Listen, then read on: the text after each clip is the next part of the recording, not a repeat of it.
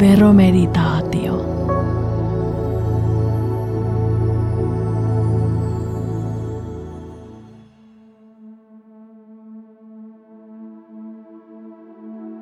Matkakustannusten vähentäminen palkansaajan verotuksessa. Antopäivä 18. joulukuuta 2019. Diaarinumero VH kautta 4296 kautta 00 piste 01 piste 00 2019.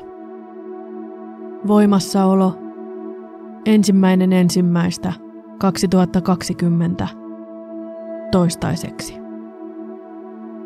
Valtuutussäännös lakiverohallinnosta 503 kautta 2010 toisen pykälän toinen momentti. Korvaa ohjeen VH kautta 966 kautta 00 piste 01 piste 00 kautta 2019. Tässä ohjeessa käsitellään palkansaajan oikeutta vähentää työstä aiheutuneita matkakustannuksia verotuksessa.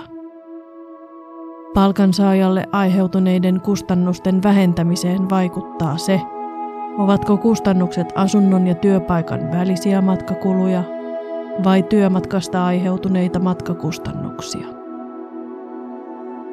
Erityisalan matkakustannuksista on kerrottu tarkemmin verohallinnon ohjeessa – erityisalalla työskentelevän matkakustannukset.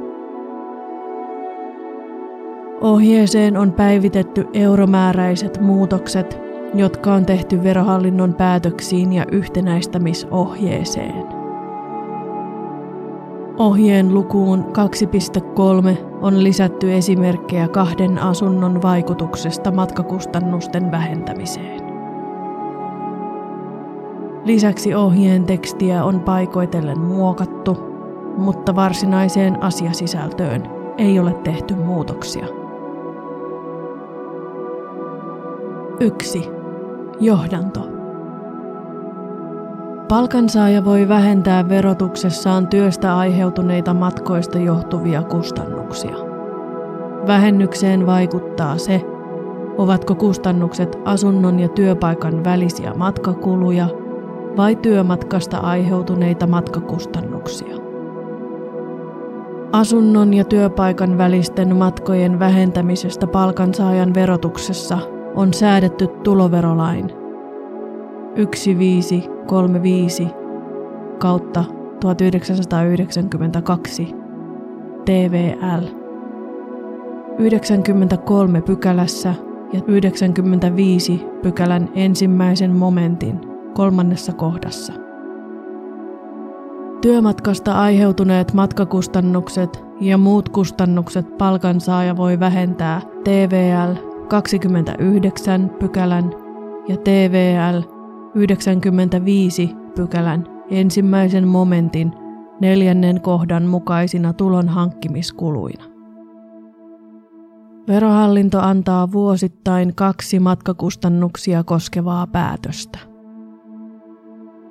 Verohallinnon päätös verovapaista matkakustannusten korvauksista vuonna 2019 jäljempänä kustannuspäätös. Päätöksessä kerrotaan muun muassa enimmäismäärät, jotka työnantaja voi maksaa työntekijälle työmatkasta verovapaana korvauksena. Verohallinto antaa tulevan vuoden päätöksen marras-joulukuussa. Verohallinnon päätös matkakuluvähennyksen määrästä vuodelta 2019 toimitettavassa verotuksessa. Jäljempänä matkakuluvähennyspäätös. Päätöksestä ilmenee, miten asunnon ja työpaikan välisten matkakustannusten perusteella myönnettävä vähennys lasketaan silloin, kun halvimpana kulkuneuvona pidetään muuta kuin julkista kulkuneuvoa. Verohallinto antaa kuluvan vuoden päätöksen lokamarraskuussa, eli noin vuoden myöhemmin kuin kustannuspäätöksen.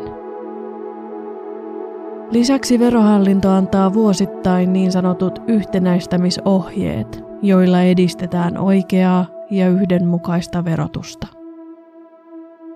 Verohallinnon yhtenäistämisohjeet vuodelta 2019 toimitettavaa verotusta varten. Jäljempänä yhtenäistämisohje. Ohjeissa kerrotaan muun muassa se, minkä suuruisen vähennyksen verovelvollinen voi saada, kun työmatka on lisännyt hänen elantokustannuksiaan. Vähennys on eri suuruinen kuin se määrä, jonka työnantaja voi maksaa työntekijälle verovapaasti. Verohallinto antaa kuluvan vuoden yhtenäistämisohjeet yleensä joulukuussa. Tämän ohjeen liitteenä on taulukko, jossa esitetään yhteenveto matkakustannusten korvaamisesta ja vähentämisestä. Taulukossa on kerrottu, minkä suuruisia matkakustannusten korvauksia työnantaja voi maksaa työntekijälle verovapaasti. Siinä on myös kerrottu, minkä suuruisia kustannuksia työntekijä voi vaatia vähennettäväksi omassa verotuksessaan, jos työnantaja ei ole korvannut matkoista hänelle aiheutuneita kustannuksia. 2. Asunnon ja työpaikan väliset matkakustannukset. 2.1. Varsinainen työpaikka. Asunnon ja työpaikan välisellä matkalla tarkoitetaan kodin ja varsinaisen työpaikan välistä matkaa. Varsinainen työpaikka on paikka, jossa palkansaaja vakituisesti työskentelee. Esimerkiksi työn liikkuvuuden vuoksi tällaista vakituista työskentelypaikkaa ei kuitenkaan välttämättä ole. Silloin varsinaisena työpaikkana pidetään paikkaa, josta työntekijä hakee työmääräykset tai jossa hän säilyttää työssä käyttämiään asusteita, työvälineitä tai työaineita. Varsinaisena työpaikkana voidaan pitää myös muuta työntekemisen kannalta vastaavaa paikkaa. 2.2. Päivittäiset asunnon ja varsinaisen työpaikan väliset matkat. Palkansaaja voi vähentää verotuksessaan asunnon ja työpaikan väliset matkakustannukset ansiotulon hankkimisesta aiheutuneina menoina. Myös toissijaisen työpaikan ja sen sijainnin vuoksi tarpeellisen majoittumispaikan väliset matkakulut vähennetään asunnon ja työpaikan välisinä matkakustannuksina. Verovelvollinen voi vähentää matkakustannuksensa vain halvimman käytettävissä olevan kulkuneuvon käyttökustannusten mukaan ja halvimman lipun hinnan mukaan riippumatta siitä, mitä kulkuneuvoa hän on todellisuudessa käyttänyt matkaansa. Palkansaajan matkakustannusten omavastuuosuus on 750 euroa vuodessa. Matkakuluista saa siis vähentää vain sen osan, joka ylittää 750 euroa. Vähennyksen enimmäismäärä on 7000 euroa vuodessa. TVL 93 pykälä ensimmäinen momentti. Esimerkki 1. Palkansaajan matkakustannukset ovat 8400 euroa halvimman kulkuneuvon mukaan laskettuna. Kun 750 euron omavastuuosuus on vähennetty, matkakustannukset ovat 7650 euroa. Palkansaaja saa vähentää verotuksessaan asunnon ja työpaikan välisinä kustannuksina – ainoastaan 7000 euroa. Osan vuotta työttömänä olleen työnhakijan omavastuuta pienennetään 70 eurolla jokaiselta täydeltä korvauskuukaudelta, jolta työnhakija on saanut työttömyysturvalain mukaista työttömyyspäivärahaa, työmarkkinatukea tai päivärahaa toimeentulon turvaamiseksi. Tällaisissa tapauksissa matkakustannusten omavastuuosuus on kuitenkin aina vähintään 140 euroa. Täyteen korvauskuukauteen katsotaan kuuluvan 21,5 korvauspäivää vastaava määrä.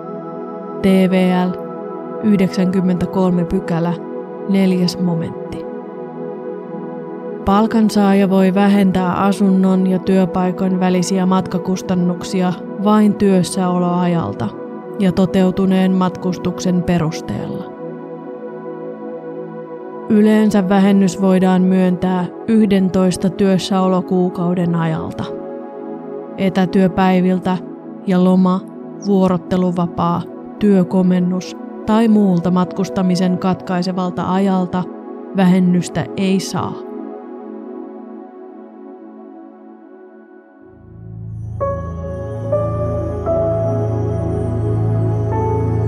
Veromeditaatio.